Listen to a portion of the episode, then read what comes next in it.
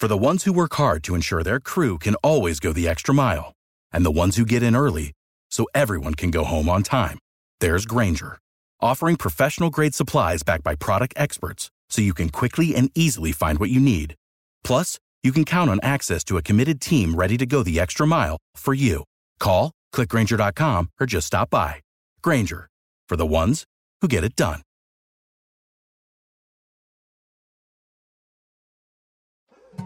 More Than a Movie is back with season two. I'm your host, Alex Fumero, and each week I'm going to talk to the people behind your favorite movies. From The Godfather, Andy Garcia. He has the smarts of Vito, the temper of Sonny, the warmth of Fredo, and the coldness of Michael. To the legend behind La Bamba, Lou Diamond Phillips. When I walked in, I didn't think I had a shot at Richie because John Stamos' picture was already up on the wall. Listen to More Than a Movie on the iHeartRadio app, Apple Podcasts, or wherever you get your podcasts. Hi, I'm Michael Rapaport. And I'm Kibi Rapaport. And together we're hosting Rapaport's, Rapaport's Reality, Podcast. We have a passion for reality TV, and we're inviting you into our living room. We're dissecting the drama, and we're giving praise to the single greatest form of entertainment on television today. That is right. Reality TV is the greatest form of entertainment on television today. Listen to Rapaport's Reality starting May 8th on the iHeartRadio app, Apple Podcast, or wherever you get your podcasts. Welcome to today's edition of the Clay Travis and Buck Sexton Show podcast. Welcome back in, Clay Travis, Buck Sexton Show. Appreciate all of you hanging out with us. There's a bevy of stories for us to dive into, uh, but want to hit you with uh, a bevy of fake news, as uh, as Donald Trump would say. Also, want to let you know, big ruling out of the Fifth Circuit that dropped on Friday night. We'll talk a little bit about the legal implications of the ruling, which was a slapdown, incredible, uh, incredible ruling from the Fifth Circuit saying that the vaccine mandate implemented by Joe Biden through OSHA is unconstitutional for a variety of reasons. Uh, I hope that other circuit courts will also adopt the same perspective. But in the meantime, Joe Biden's vaccine mandate on the legal ropes. But we haven't talked a ton about the Steele dossier being completely wiped out as a legitimate basis for news after five years. It's pretty wild to think about. After five years of trumpeting this all throughout the Washington Post, democracy dies in darkness and all that jazz, the New York Times, MSNBC, CNN, Buck, MSNBC and CNN have barely acknowledged in any way that the Steele dossier is now a complete fabrication. The Washington Post wrote a mea culpa. Same thing happened for Axios.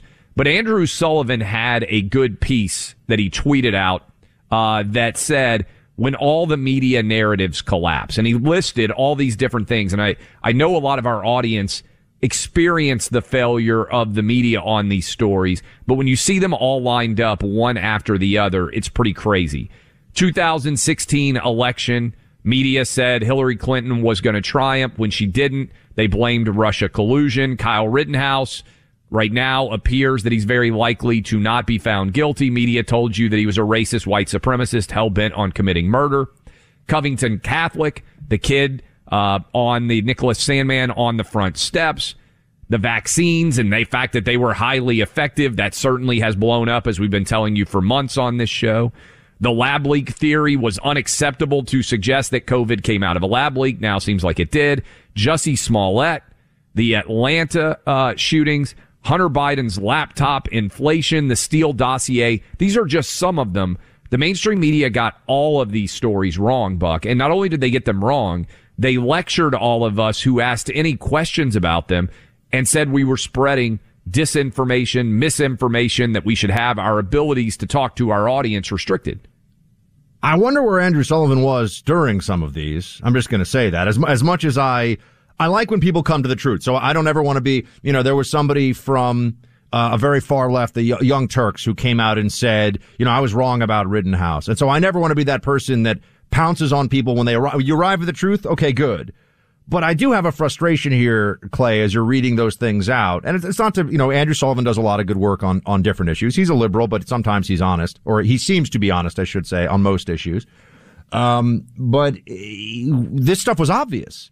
I mean, I, I did a podcast the first week of the Jussie Smollett case where the title was Jussie Smollett is lying. Everyone's Yeah. saying, "Oh, it's you know crazy what happened to him and it's awful." I'm like, "There's no Kamala way said this it was a lynching, right? a hate crime. I mean, she's You know, an idiot, but it- that's what she tweeted. It, you know, and and this and the same time when we, there, remember there was that moral panic over nooses all over the Yes. country, and it kept being found out. Oh, it was a rope someone was using at a tree in a park for exercise equipment, or oh, it was a a door pull on you know at a NASCAR. NASCAR, after all the story, yeah. There is, because we're going through something akin to a leftist cultural revolution, a Maoist cultural revolution, where independent thought, asking questions, trying to be a free thinker, and also trying to be accountable for what's true and what's not and what you say, because all that's going on right now, and, and they want to stop people from doing accountability in their, in their words, what are we supposed to take from this? The media has been consistently wrong on huge issues in the same direction, not because of honest mistakes. That's their alibi and it's bullcrap. It's because they are activists and it's because the Democrat corporate media, the same way that, that Democrats control 90% plus of all the faculty lounges in universities, the same way they control uh, Netflix and they controlled Hollywood studios before that. They control 95% of the corporate owned media, at least, and they're running an agenda all the time. Other, cause the, the numbers don't add up otherwise, right? It, you would at least get something wrong at some point that was favorable Yeah. to the right. Never happens. It, it, it does not occur. It's a, it's a statistical impossibility that what's going on here is not intentional. But when you realize it's intentional, then you know what we're dealing with, which is a bunch of ruthless commies pushing propaganda like the New York Times, CNN, etc.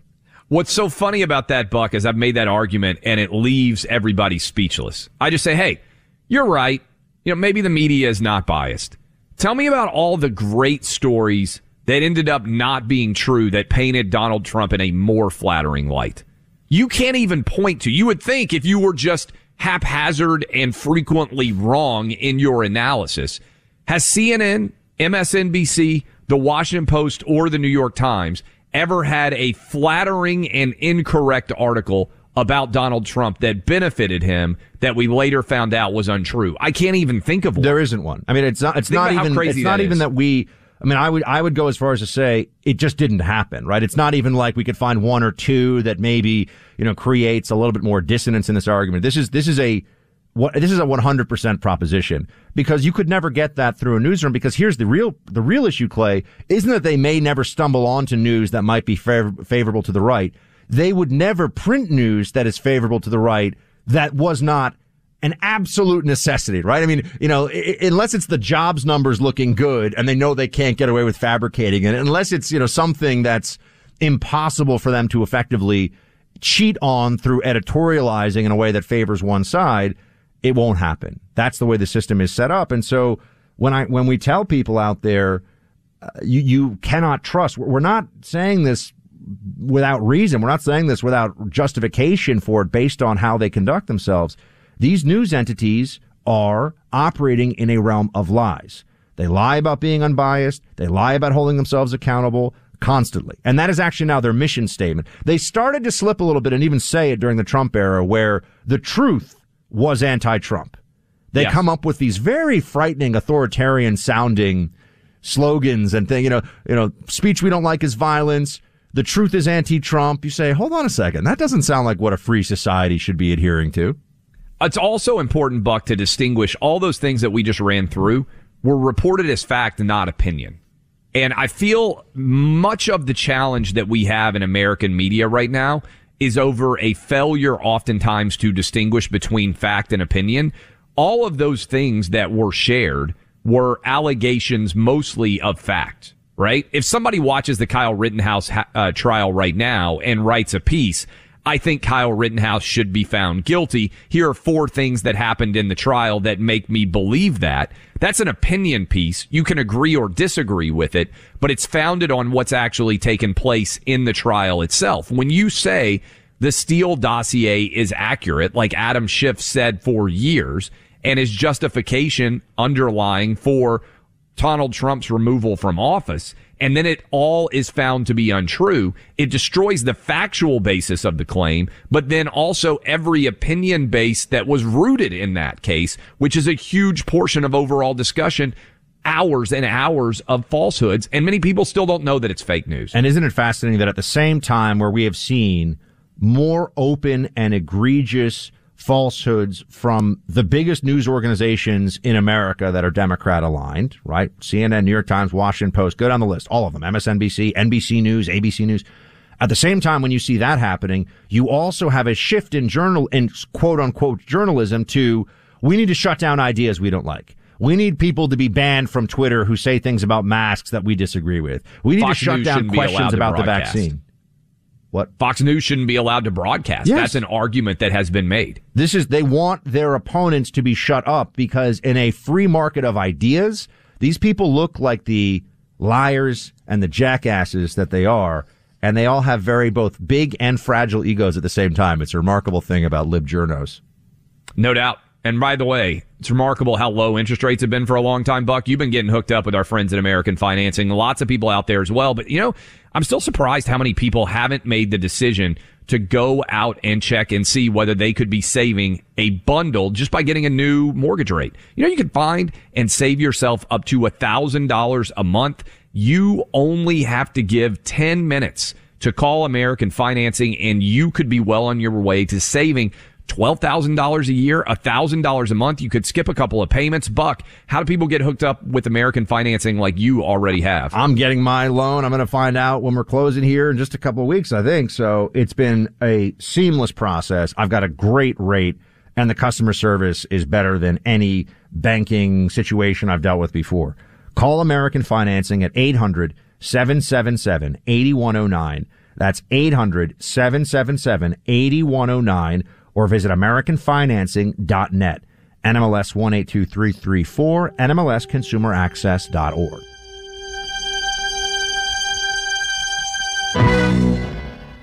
No doubt. We've got uh, Dave Rubin now, by the way, on locals, also Rumble. I believe he's in Nashville, uh, hanging out for a couple of days. Dave, we are just talking. First of all, thanks for. Uh, we're glad to have you on. We were just talking about the Kyle Rittenhouse story, and I, I know you've been following it as well. Are you still finding that many people? You're based in L.A.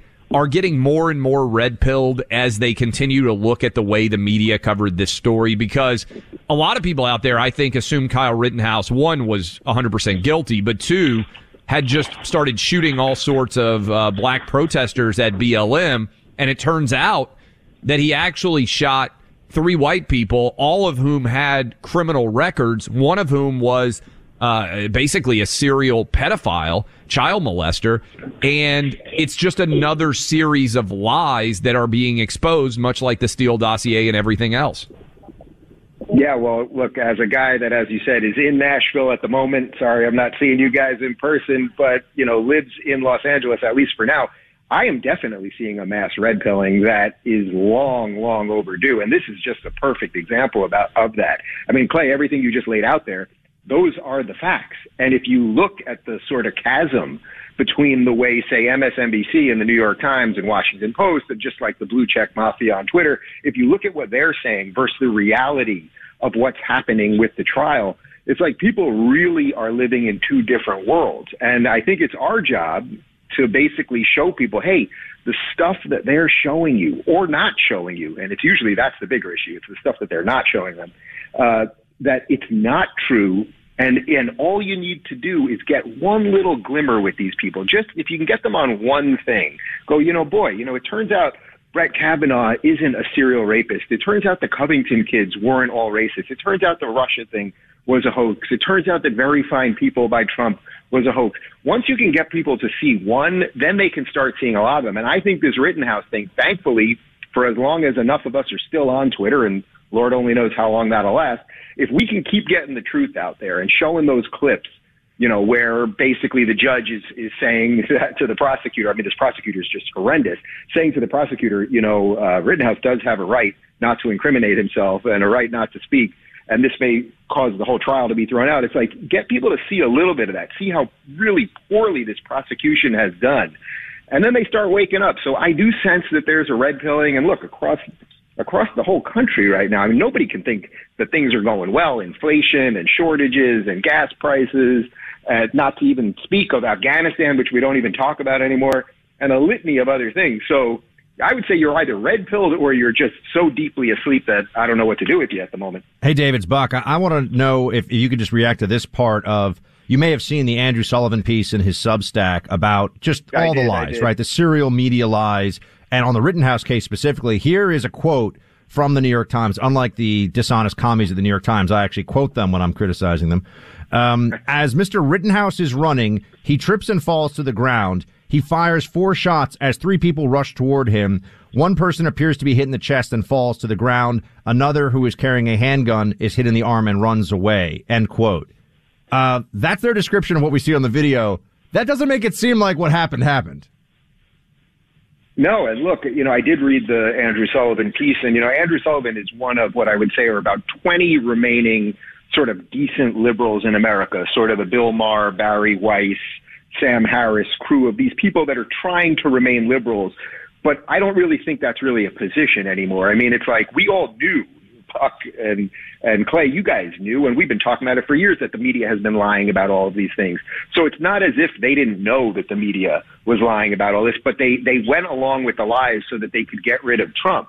So it's like on one hand, it's nice that a guy like Andrew Sullivan is finally like, oh yeah, the media lies about everything, and you know, actually, so much of what's wrong is because the Democrats are kind of in charge of the media and they're just running a protection racket together and all that. But at the end conclusion, if your if your position is to still vote for Democrats, then it really makes no sense. So every week, say Bill Maher on his show, and I, I basically like Bill, but it's like if you rail against critical race theory every week on your show, and then at the end you don't cheer the fact that Glenn Youngkin won, it's like, well, what are you actually doing? It's like you you know what's wrong, but you're just afraid of saying that you're a scary conservative. That's what scares them more than anything else. And we gotta I don't know what the answer to this is, but we got to figure out a way to take these last few people and be like, hey, just just come come on over. And these conservatives, they ain't that scary.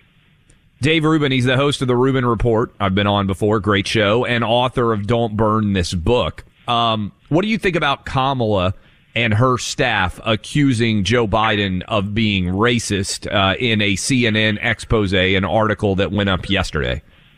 You gotta love it. Like it's just the perfect story. You know, if you fakely and dishonestly call everybody racist and call everybody a homophobe and a bigot and a transphobe, well, eventually it's gonna come for you. So congratulations, Biden. Now you're gonna be called racist and everything else. It's like, look, Kamala is deeply unlikable. It has nothing to do with her skin color. It has nothing to do with her gender. Nobody knows why she's the vice president. She was polling at zero in her own party. You know, that, that crazy cackle laughter, she, her endless sort of nowhere babbling and everything she says. It's like they brought her in and now she will most likely destroy Biden. It's kind of beautiful. Like this is a beautiful Hollywood ending to this whole thing. They created the monster. And it's like Biden, you know, he's 10 months in basically to this presidency.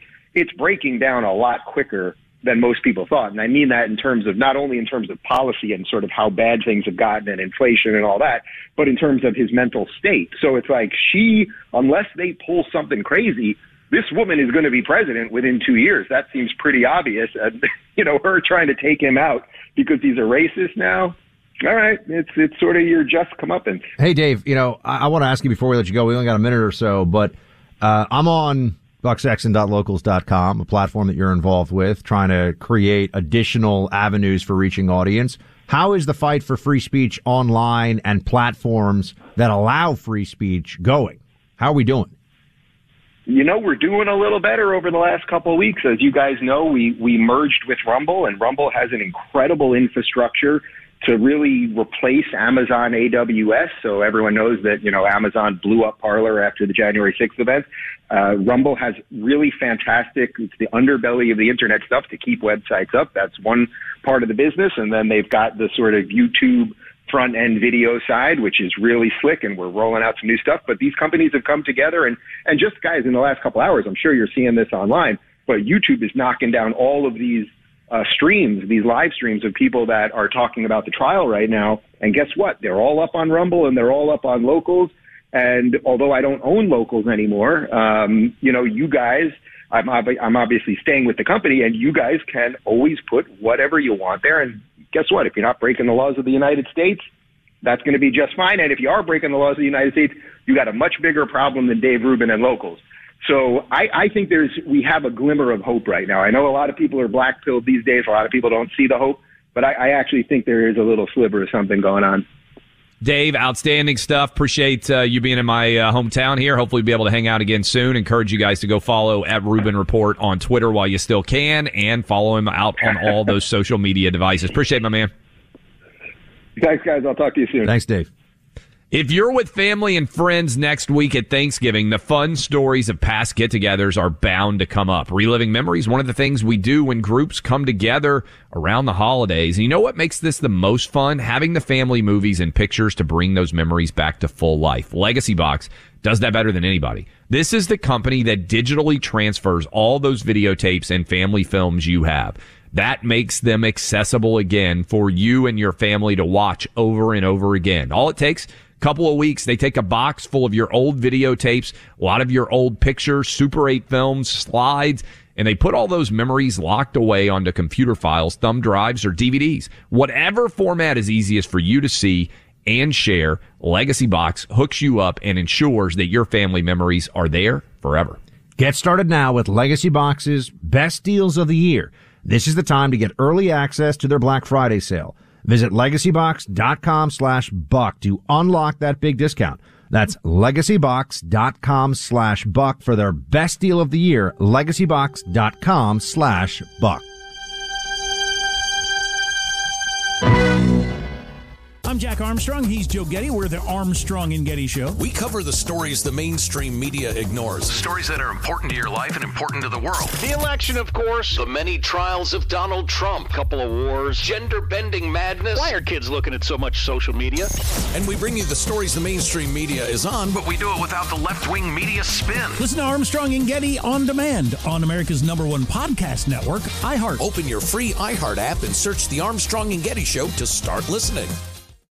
More Than a Movie is back with season two of the award winning film podcast, and this time with a lot more movies. I'm your host, Alex Fumero, and each week I'm going to talk to the people behind some of my favorite movies. From The Godfather, Andy Garcia. He has the smarts of Vito, the temper of Sonny, the warmth of Fredo, and the coldness of Michael. To the OG Spy Kid, Alexa Penavega. You had Carla Gugino, who's the coolest mom ever. You had Antonio, who's handsome, amazing, charismatic and then Carmen and Junie. I felt like a lot of other kids felt like this could be me.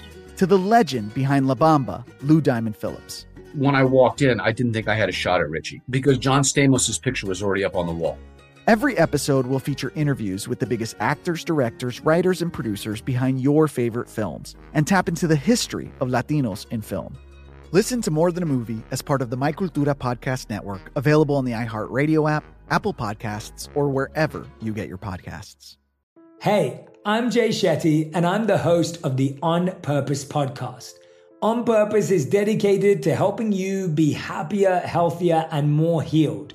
This week, I talked to Orlando Bloom in a rare interview where we went deep into how he got comfortable with fear, navigating the changes in relationships, and how to change the guilt and shame thought pattern. This conversation shows a never seen before side to Orlando Bloom and his unique life journey. I think we all struggle sometimes to really deeply believe that we are enough, that we're valued, that we're valuable. You know, we're imprinted by our parents from the age of zero to seven, right? Mm. I'm constantly trying to go like, how do I detach from my from this idea of what do, is that is that my baggage? It look like my baggage.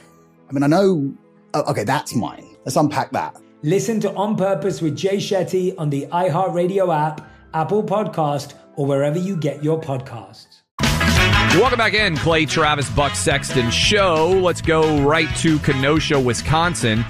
Prosecution and the defense presenting their closing arguments to the jury today, and then the jury will have it to determine whether or not Kyle Rittenhouse has committed any crimes at all. We're joined now by Julio Rosas, who's been covering the Rittenhouse trial in person. He's a senior writer at Townhall and also a U.S. Marine. Julio, thanks for joining us. I the thing that I would want to know the most, given the fact that you've actually been in this courtroom so far, we've seen the prosecutor, we've seen the defense attorneys, we've seen Rittenhouse himself and the judge and how they've been reacting to the trial.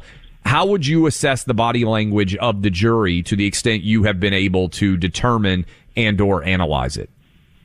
Uh, so I haven't been in the courtroom every day, but in the in the times that I have, um, it's actually kind of interesting because um, you know uh, ma- mask wearing. You know, it, we can kind of gauge someone's political ideology based on if they wear a mask when they don't have to. So in the courthouse, there's no mask mandate, so you you don't have to wear a mask. Um, about out, out of the 18 jurors, because you know there's alternates. Uh, out of the 18 jurors, probably about five were, were wearing masks. But also, it could be they're trying to hide their identity because there there was also concern about people being uh, photographed and doxxed. So that could also be a playing factor too. But in terms of the more the body language, um, when I was in there, uh, at times uh, it seemed like uh, one woman in particular just seemed like she wasn't taking any notes. She just kind of was there, but she didn't seem to be paying that much attention. And um, some of the other reporters that have been in the courtroom on other days, they, they, especially uh, you know when uh, the uh, prosecution was cross-examining Rittenhouse at the beginning, when it was about like an hour into it, uh, a lot of, according to them, a lot of the jurors didn't seem to be paying that much attention or weren't actively taking notes. Um, so I, I think that I think that highlights um, that maybe. Uh, some of the jurors have already made up their minds uh, prior to you know prior to the conclusion of everything, and obviously we're we're now approaching uh, that the conclusion for for their closing arguments. Julio, it's Buck. I, I want to know what you're hearing about security precautions on the ground there. Last week, we were telling the telling folks listening here that you had 500 National Guard readied for the verdict, and obviously Kenosha. We're in this situation. The trial is happening because of, and you were there during the riot, correct? Yes, that's correct. And I was there for the second half of the shooting. And so, how, actually put a pause on my sec on my first question for a second. Tell tell us more since you were actually there the night of. I mean, how does that inform your view of what you've seen play out here in the trial? What are things that you would want people to know? Because obviously the media was lying about the shooting itself and the immediate aftermath. Right. There's a lot of dishonesty. That's all come to the forefront now. But just right. from that night, from the atmospherics and being close to the actual shooting, what should people know? Uh, all they have to do, Buck, is look at all the videos, or they don't even have to look at every single minute. But if you watch any of the videos that the trial has uh, presented, uh, you will come away with the conclusion that Kyle Rittenhouse shot in self-defense. There's just no dispute about that if you look at the actual video. And I can tell when people haven't viewed the video because then they say, well, he's a white supremacist murderer or all this other nonsense. Uh, you know, he's an active shooter. And I got to tell you, Buck, I, you know, I, I have not in law enforcement, but I've never seen an active shooter voluntarily run towards the police while trying to run away from people who are chasing after him. I mean, that that to me does not scream active shooter. Well, you are um, a former uh, Marine, so you know you do understand also situations involving firearms. But keep going, keep going, Julio. Well, well, uh, thank you. Uh, and so it's just if, if you look at the video and you look at the eyewitness statements uh, that were happened even before the trial, I mean, the fact that it, the, the dishonesty from the mainstream media, the fact that it got that such high level, is just another searing indictment on how poor uh, uh, the media class is when it comes to covering things that goes against their narrative, and and that was their narrative. That they, Are you um, expecting riots if there's a not guilty verdict? That's what I was initially going to ask you, and I did want to pose this to you. Uh, so, uh, I riots are can be hard to predict sometimes. Uh, what what what I will say is that uh, it is going to be warmer uh, this week. Right now, it's in like the lower 40s. It's going to be in the 50s uh, starting tomorrow, and that's more conducive for crowds to gather and what what have you. Uh, what I will say is that if if there are riots due to Rittenhouse being uh, not guilty on the serious charges, um, that's going to be because, again, in part, of the media narrative that they bought into. Uh, because if you've been paying attention to the mainstream media, you would think that this would be a slam dunk for the prosecution. But as the trial has shown, and as I've seen watching it here at the courthouse, that has not been the case at all. I mean, even the prosecution's own witnesses have bolstered Rittenhouse's claim to self-defense. So uh, there, there's unfortunately still a large part of the American population that have this really distorted, really just untrue view on what happened that night, and, and I can tell you that because I, I mean I was there for some of it, and it's just it's just really really um, uh, you know upsetting uh, that that it's gotten to this point. Julio, I'm still fascinated by the inside the courtroom dynamics because some of those you can see on television, a lot of the others you can. And what you told us, for instance, about the jurors wearing masks and who's not is sort of a fascinating window into what their overall life view might be in some sense. What has the reaction been like in the jury? It's uh, sorry, in the courtroom itself in terms of who is there. Does Rittenhouse have a lot of support? Is there lots of people? Are there lots of people there in your read that are hoping that Rittenhouse is guilty? What is the actual atmosphere like when you have been in that courtroom? Uh, so for me personally, it's been it's it's been a little odd because the, the last time I saw Rittenhouse in person was the night in question, August 25th. So it's been kind of like a weird, like, oh hey, you're the guy that everyone's been talking about that I saw that you do the thing. Um, but no, there there has been a mix of of people. Uh, right now, this, this right now the courtroom, from what we can see in the cameras, this has been the most packed uh, I've I've ever seen it, and I, I've seen uh, Huber, uh, members of Huber's family, Anthony Huber, who was the second guy that got shot, the skateboard dude uh, in the in the courtroom. Some friends and supporters of of, of Anthony Huber were in the courtroom when I was there, um, and you know they they believe that Kyle Rittenhouse is a murderer and, and all that. So. Uh, but uh, at, the same time, Rittenhouse's family, his, uh, his mom, his sisters, uh, and, and then also just like regular citizens, because there is public seating. Because you know this is yeah, as high profile as this is, it is still a regular court proceeding. Uh, so this is the most packed that I, I have personally uh, I've seen it uh, so far. We were talking about some of the misinformation that's been out there. A huge percentage of people who follow this case heard that Rittenhouse was a white supremacist, that he was a uh, that he was an activist trying to take aim at Black Lives Matter protesters. One of the most jarring parts of this story has been the number of people who have only found out because of the trial that all three people he shot were white. Is that surprised you how well entrenched the mainstream narrative was that this is a white supremacist and the expectation was that his victims were minorities? Instead, uh, victims is the wrong word. They're the people he shot because victim is a charged term that's actually been banned inside of the courtroom. But the people he shot were uh, white. Does that surprise you in terms of the way that it throws a monkey wrench, so to speak, in the overall narrative here from the left wing? I mean, yes and no. I mean, I remember waking up in Kenosha the, the you know the next day, the next morning. I, you know, I got four hours of sleep, and I'm still trying to process like what I had just been through and trying to figure out what what I just saw. And I check Twitter, and I see Congresswoman Ayanna Pressley uh, from the get go calling him a white supremacist. Yeah, and I'm just thinking, and I'm just I remember thinking like, how is that even possible? Because I, I I knew from that night that he shot all white people who were actively attacking him. And so I'm thinking, like, how, how does this congresswoman from Massachusetts, you know, on the East Coast, and that's not in Kenosha, how, like, what what information does she have that I don't? And of course, the answer is she she didn't. She's just, you know, she jumped the gun uh, on this, and so many others too. But it just goes to speak on how, again, they they they have this idea that there there can be no wrong done with with a Black Lives Matter riot because let's be clear, the night of August 25th, it was a riot, not a protest. Uh, and they they just uh, very much are. They just want to have their narrative because that that's what they are building their audience off of, right? Uh, it's but it's not true. It's not correct. And and as much as this trial should not have happened, I'm I'm kind of glad it did uh, because it's laying all the facts out of what happened that night in painstaking detail. So I mean, if even if people just even had a cursory glance at the trial, they will know that this is not some active shooter that was trying to kill as many people as possible. Because I will tell you, there were plenty of opportunities for not just Rittenhouse, but all the other people who were armed to just start mowing down the rioters, but they didn't do that. Julio Rosas of townhall.com on the scene in Kenosha at the courthouse. Julio, great work as always, man. Thanks for being here with us. Yep, thank you. Mike Lindell, the inventor of My Pillow, has done it again, folks. His products are amazing. New ones coming out all the time. Clay and I love them. I mean, first off, you, you can start it all with the pillows. The pillows will be game changers for your sleep. But these pillows won't go flat. You can wash and dry them constantly. And most importantly, they're made in the USA.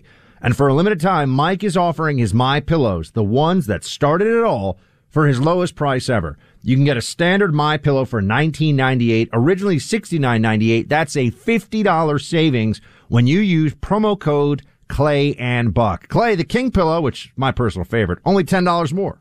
No doubt. And also, you get a money back guarantee until March 1st. All you have to do is go to mypillow.com, click on radio listener specials, enter the promo code Clay and Buck, or you can call 800 792 3269 for these great radio specials. Get hooked up at mypillow.com with the code Clay and Buck today. They are seeing a waning of immunity, not only against infection, but against hospitalizations and to some extent death, which is starting to now involve all age groups. It isn't just the elderly. So if one looks back at this, one can say, do you know, it isn't as if a booster is a bonus, but a booster might actually be an essential part of the primary regimen that people should have. Boosting is going to be an absolutely essential component of our response. We have told you this for months. You know it. We've been saying it on the show. They're going to tell you that boosters for everyone. Everyone's got to get the booster. And notice that just now, the little fascist Fauci is out there saying, yeah, okay, the vaccine stops working. That's what he, I mean, we just played you the audio. The vaccine stops working. Now, it might work somewhat. It might have some residual benefit. Fine. But it's not what they told you it was. And it's not what they told you it was in April of, la- of this past year. It's not what they told you it was two or three months ago in terms of how effective, how long lasting. Notice that there's not that much of an effort right now to even keep track of breakthrough infections because they're happening at such a rate that they, is it even really worth it to call it a breakthrough anymore? How rare are they really? Fauci was basing his comments in part on the Israeli data because Israel's about a month and a half ahead of us. And here's what he sees, Clay. Well, we've been telling everybody he's coming. Right as we're heading into the winter season here, a lot of people will have substantially, and oh, oh New York Times, quote me if you're going to criticize me, New York Times. Uh, there will be substantially lessened immunity for everybody who is reliant on the vaccine, who doesn't have natural immunity going into this winter season, unless they get the booster shot, which is what we told them was going to happen and what people were lied to about for months. We've been consistently three or four or five months ahead of what the national narrative has been.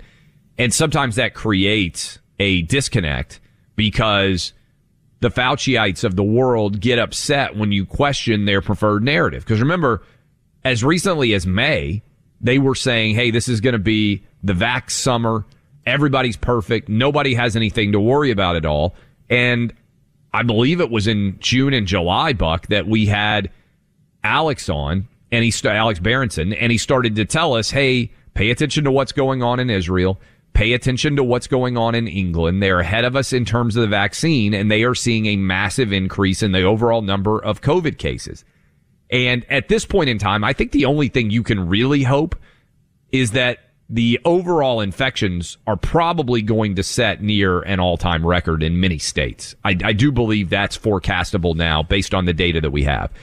I think best case scenario, Buck, you can hope that they aren't as uh, as as negative in terms of the overall death rate because maybe the vaccines have some lasting power when it comes to the severity of the illness. But in terms of being able to get and spread the virus, everybody who is vaccinated is still going to be able to get and spread the virus. And the number of people that are testing positive in any given day is growing rapidly in the Midwest and the Northeast. Instead of confronting that once again, everybody, whether it was on masks, it was on fomite or surface transmission, whether it was on six feet of social distancing, whether it was on two masks, no N95 masks, no, no masks, no maybe masks. All these things, open schools, don't open schools, all these things they've been wrong on, Clay. Instead yes. of finally having a moment of honesty and confronting that every time Fauci says, this is what the data, the science is clear, everyone should say, this time? What about all the last times? What about all the previous times you've told us things that were wrong? Instead, the lib propaganda machinery goes into effect and they make jokes like this on, on, on not Sesame Street, on SNL pretending to be Sesame Street. Wow. That's right. I used to host Fear Factor and now doctors fear me. Can you help me, Joe? Oh, sure thing, Big Bird. You see, I took Carlos Mencia down. I could take COVID. Here's some zinc, and ayahuasca, and some horse medicine. Well, why would a bird take horse medicine? I'm a human, and I took horse medicine. I mean, can we just be very clear? That's not funny because that was a lie the media spread about him, about Joe Rogan, to make him seem less reputable as a just a subject of explo- a guy who explores COVID, and they still continue with this. They still make the joke as a how, how why is that funny? They lied about him. Not only they lie about him, it was an uncomfortable attempt to ridicule, and CNN certainly is a propaganda network. It's disappointing and absurd and ridiculous how many comedians have allowed themselves to become such political animals that they are now aiding and abetting the spread of disinformation in an effort to try to undermine the legitimacy, as you said, of popular hosts who are willing to explore challenging methods to combat COVID. And by the way, Joe Rogan's completely fine. Aaron Rodgers, quarterback at Green Bay, came back, led his team to a victory. I bet when they come out with uh, jersey sales, Buck, I bet there's going to be a big skyrocket. You just in the number reminded people I'm who gonna- are who are supporting Aaron Rodgers. I'm going to go get my Aaron Rodgers jersey. I, I keep saying I'm going to do it. I don't know. Where do I go? At NFL.com or something? I'll find an Aaron Rodgers jersey to wear when I do the show. No, because we, we've got to take a stand here against what is an, a, a consistent effort to rewrite the history of the Fauciites who are constantly wrong, constantly overpromise and underdeliver, and always want the power to make you do things, even when it turns out what they're making you do isn't what they said it would be in terms of the effectiveness, in terms of all the different judgments that go into it. Uh, I've got my own version of the commie attack on me that I want to talk to you about here from the New York Times. We'll address it a little bit coming up here, saying that I had COVID misinformation on the air. Ooh, we'll we will address this, Clay. I will address this. Uh, I'm I'm fired up about it because the New York Times is a disgusting propaganda rag, and people should. What was the line Rush used to use? Only line their bird cages with it. Yes, indeed. Whatever the equivalent is in the digital era, that's what they should do. So we'll get into that, plus more on Rittenhouse, some of the prosecution's final statements, and why they're crazy. We'll get to that coming up. You're listening to Clay Travis and Buck Sexton on the EIB network.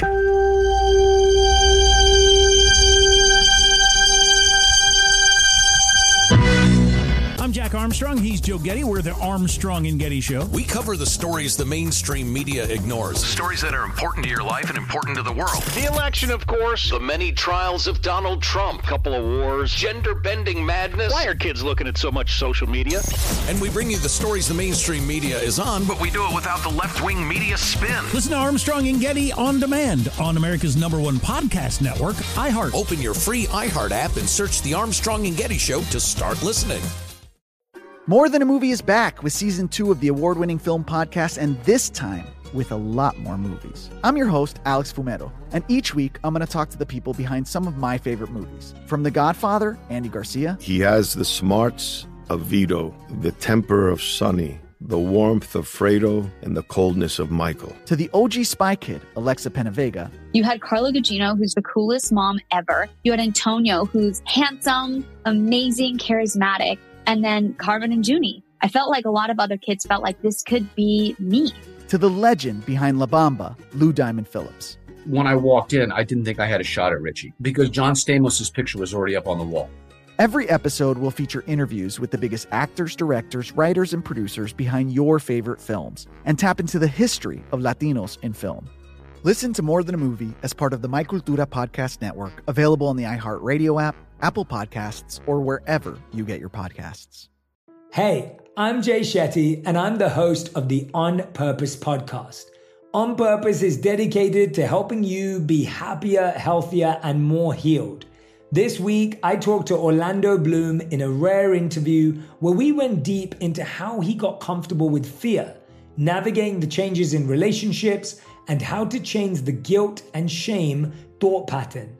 This conversation shows a never seen before side to Orlando Bloom and his unique life journey. I think we all struggle sometimes to really deeply believe that we are enough, that we're valued, that we're valuable. You know, we're imprinted by our parents from the age of zero to seven, right? Mm. I'm constantly trying to go like, how do I detach from my from this idea of what do, is that is that my baggage?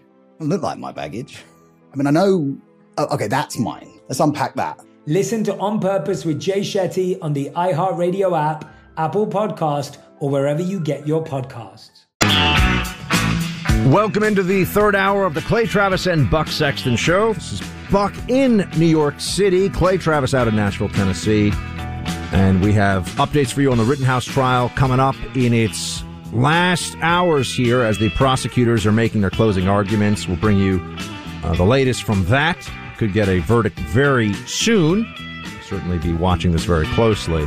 For a moment, though, if you could, we, we've been talking today about when the narrative collapses and dishonesty in the media, which is not really something that is aberrant, but it happens all the time. They're lying to you constantly. There's just the biggest outlets are pushing left wing Democrat propaganda on a regular basis. They lie about Trump. They lie about Smollett. They lie about uh, the think think of a big story recently. They lie about a lot of aspects of of COVID. They lied about the New York Post not being able to publish the Hunter Biden. You know, this is the uh, mainstream media and also social media platforms. The Hunter Biden laptop story right before the election. Right? They just lie about stuff constantly. Well, I want to take you through a quick version of the anatomy of a mainstream media or corporate media smear. Uh, and it has to do with this piece in the New York Times on podcasts and radio misleading COVID talk goes unchecked. And they cite some guy I've never heard of before who says that uh, the vaccine is quote an like an egg that hatches into a synthetic parasite and grows inside your body. This is a sci-fi nightmare. Who's an anti-vaxer? And you're reading on this guy. I've never heard of him before. Any of these people. We go down the piece a little bit. This is in the New York Times, and then all of a sudden there's a photo of me. I'm like, wait a second. What what am I doing in here? And this is what they write. Buck Sexton, the host of a syndicated program on iHeart uh, Media, recently floated the theory that mass COVID-19 vaccinations could speed the virus's mutations into more dangerous strains. He made the suggestion while appearing on another premier network show, The Jesse Kelly Show. The theory appears to have its roots in a 2015 paper about vaccines for a chicken ailment called Marek's disease – its author, a professor of biology at Penn State University, said his research has been misrepresented by anti-vaccine activists. Okay, Clay. I, I got a few things here. And I know this is, you can imagine, I know this has happened to you. This happens to me. This is the nature of our business. First of all, why am I even included in this piece? Like, what, what, what is it? They don't quote anything that I said. I actually said the same things on this show too, which I find so interesting. But I went into Jesse. I, I, talked about Marek's disease, which was a theoretical explanation for why perhaps some of the massive increase in COVID that was happening over the summer was occurring among several theories. Joe Rogan talked about the exact same thing on his show. I was merely explaining to the audience, and this came to me from epidemiologists, from doctors as a. We've had doctors on the show talk about this. Yes, as a theory. No Yes. one was saying this is, this is what's happening right now, be terrified. But it was, this is a possibility to look at among several possibilities. It turned out, as we played the Fauci audio for everyone before, the real answer, based on what we've seen, and they didn't quote me and they didn't cite that this, the Marek's disease discussion was from almost three months ago. They left that out too, because it's a hit piece and they're disgusting, grotesque. Oh, wait, who, who was the behind this one? It was, uh, Tiffany Hsu and Marc Tracy of the New York Times. Cowards. Also, they never asked me for any comment. What they sent me a Facebook message. I get 500 Facebook messages a day. I didn't see. I don't know where it was. Didn't read. I didn't reach me. But anyway, Clay, this is a situation where I look at this and I say, we know what really happened? The vaccine stopped working, which Fauci had to admit. So, okay, it wasn't Marek's, but what about the fact that Fauci and all the rest of them were insistent for months that the vaccines were great, amazing, super effective, going to protect you, don't worry about it? They were massively wrong. Yes. But I, I'm the problem. I never said it was Marek's. You know, we talked about it here on the show. I said this is something that people have talked about as a possibility. What and the New York did- Times does a hit piece because they're scumbags. What we have done consistently on the show is share factual data and then discuss what might be causing that factual data, which is what science is designed to do. Result occurs, and then you come up with a hypothesis or a theory, if there's more evidence to support it, as to why that is occurring. So what we started saying back in June and July when almost no one was talking about it. Everybody was talking about how this is going to be the greatest summer ever. Everybody's out partying. We were looking at the data and saying, wait, these immediate declines that we had seen as the seasonality does appear to be, by the way, pretty significant with COVID as it is with many other winter viruses, that there had to be an explanation for what was going on. And the waning effectiveness of the vaccine seems to be an agreed upon explanation now. Maybe there's some other explanation that people are going to think of in six months from now. But I think it's the, the whole article, because I sent it to you as soon as I saw it. It was right after we went off the air, I think on Friday, that this thing popped. The whole article seemed to me very strange. Um, and first of all, we talk as honest as we can for three hours every day. There are inevitably things that some people are going to disagree with about what we say. And the fact that they didn't even quote you is strange. The fact that they didn't quote you on your own show is strange. The fact that they just buried you halfway through. I clicked on the link because I was like, oh, I'm, I, I, I didn't know you were involved in it at all. I was like, oh, I wonder who they're going after here. The guy that they led the story with, I had never heard of. And obviously his opinions are those that we have not shared Yeah, on he this show thinks- just remotely close to Can it. I just give he's the, the the person that they're like putting me next to in this New York Times piece. The quote because they actually quote him, and he's someone Yeah. I've never heard of in my life, and you know whatever. That that the vaccine is a global coup d'état by an evil global cabal in the history of mankind. That's the quote they have for like. Uh, am I? Am I? It's like what? I just, I expected, we talked about this off the air. I don't know if we talked about it on the air or not. I expected when you and I took over, because I jotted down as you were, as you were talking, I've gotten full length articles attacking me in the Daily Beast, Politico, the Washington Post, Bulwark. Like, I think that's like the Lincoln Project fake, They're fake Republicans. Yes. Yeah. So four full length, like, you know, 3,000 word pieces on Clay Travis is an imbecile, is an idiot. I hate him. He's an awful human being. You know, by the time we got to the most recent of those, the Washington Post, you know what I did, Buck? I recorded the entire interview with the Washington Post. Recorded the entire thing, had one of our staff transcribe it, and they misquoted me. And they had to apologize for misquoting me.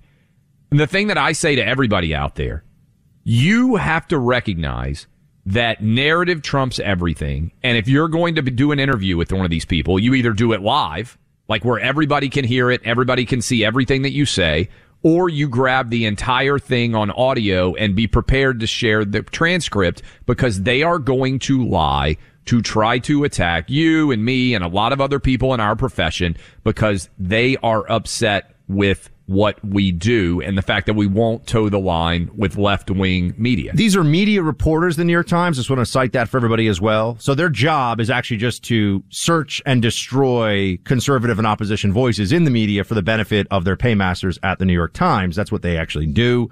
They're not science reporters. Not that that would mean that they're honest brokers anyway, but these are people who this is all they do. And I think it's so interesting because the New York Times is officially the whole purpose, really, as I see it, of the piece was to uh, try to tie me in with these individuals to hurt the credibility of what we talk about here on this show or what I talk about on my show, uh, podcast separately, because we've been right so often. And now we have Fauci coming out there after us. People can go to the transcript on this for months saying they're going to say boosters for everyone because these things don't work very well. And that's exactly, we played the Fauci audio before. That's exactly where we are. But notice Fauci never gets criticized for being massively wrong, and he's actually setting policy. I Yes. talk about theories when there is a real open question about why we're having all time record COVID spikes in some states after a mass vaccination campaign and discuss multiple theories. And somehow that's a problem. They were calling for corporate censorship. They're trying to get pressure from the top down from any company. They'll try to do it at News Corp. They'll try to do it at iHeart. They'll try to do it anywhere to shut down people from having honest discussions about this. I never even went back and talked about the Marek's thing again because I thought it was clear to everybody. Oh, what we actually found out is the vaccines just don't work that well. For anyone who doesn't remember, Merrick syndrome is it's a longer discussion, but they were vaccinating chickens, and the chickens actually were able to spread the virus very readily to other chickens and actually created more virulent strains of the more dangerous strains of the virus through that process. That's a real thing that happened. It's science. And people were saying, I hope that's not happening with this very leaky COVID vaccine because it is very leaky. It's not the MMR vaccine. So this is where the thinking was on it. What we really found out was no, it's not that. It's just the vaccines essentially stop giving you protection after about six months, which is why we've been talking about that for weeks and weeks. But so what's the purpose of this? So that the New York Times readers can sit at home and, and wring their hands and go, Oh, Fauci, when they say the mean things about, that's the bad man I read about in the New York Times who says the mean things about the Fauci and makes fun of him on the radio. I mean, Fauci is scared to debate someone like me. He would get annihilated. I just sit here and go over all the things, not only that he said that have been wrong, Clay, but what he won't say.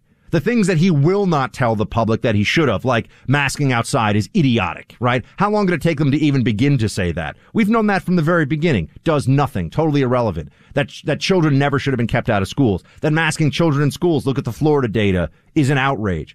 But the New York Times are a bunch of little bootlicking propagandists for the Democrat apparatus, and this is what they do. They have no, there's not a, oh, we're in a moment of pandemic. This is above politics. Let's seek the truth at all costs for politics and everything else. No, it's my team has to win. So let's do a, let's do a dirty little smear job. I mean, I love I it. always Bring it, commies. I always, I always take this as a good sign too, because it means, you know, you take flack when you're above the target. And this show, thanks to the audience that is listening right now, both on radio, which is the biggest audience for a radio show anywhere in the country, we're esteemed and happy and honored to be sitting in Rush's chair. This radio show is the biggest in the country. And our podcast, most recently, I haven't gotten October numbers yet, but we were the second biggest radio show in all of iHeart and a top five podcast across the entire iHeart network. Meaning combining podcast and radio, there may not be a bigger show in the country than what we're doing right now.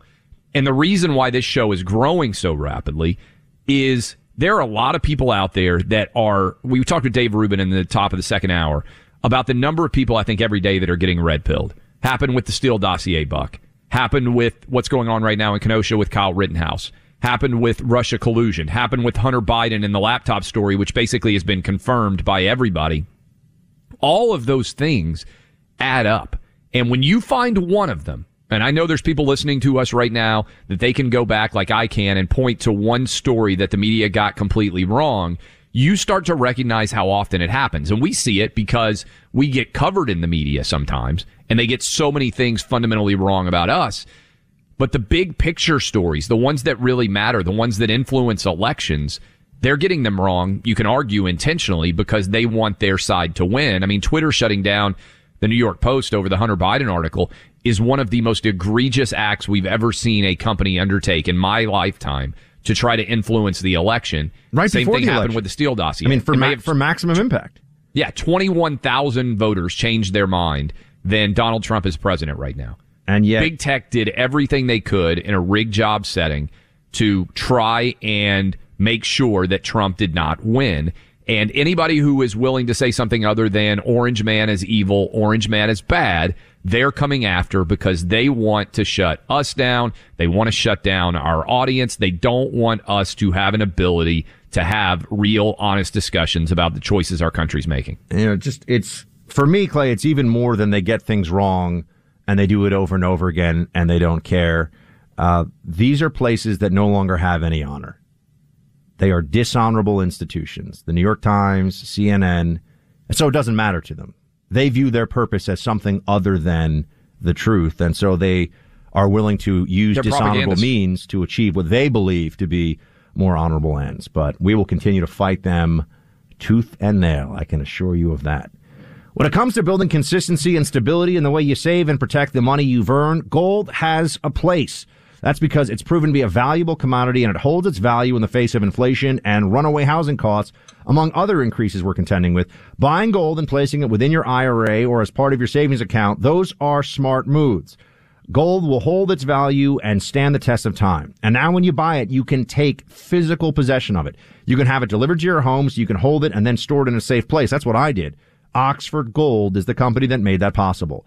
My friends at the Oxford Gold Group are who you need to call to put this into motion for yourself. They'll explain everything to you. Having real gold delivered to your home or having real gold as part of your IRA is just a phone call away with Oxford Gold. Call them at 833-404-GOLD and learn how you can have real gold in your IRA and delivered to your door. That's the Oxford Gold Group at 833-404-GOLD, 833-404-GOLD.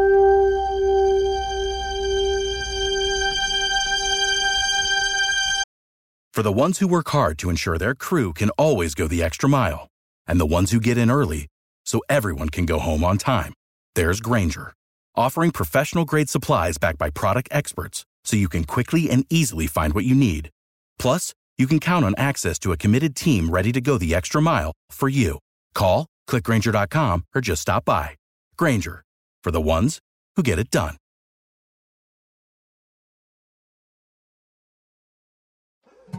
More Than a Movie is back with season two. I'm your host, Alex Fumero, and each week I'm going to talk to the people behind your favorite movies. From The Godfather, Andy Garcia, He has the smarts of Vito, the temper of Sonny, the warmth of Fredo, and the coldness of Michael.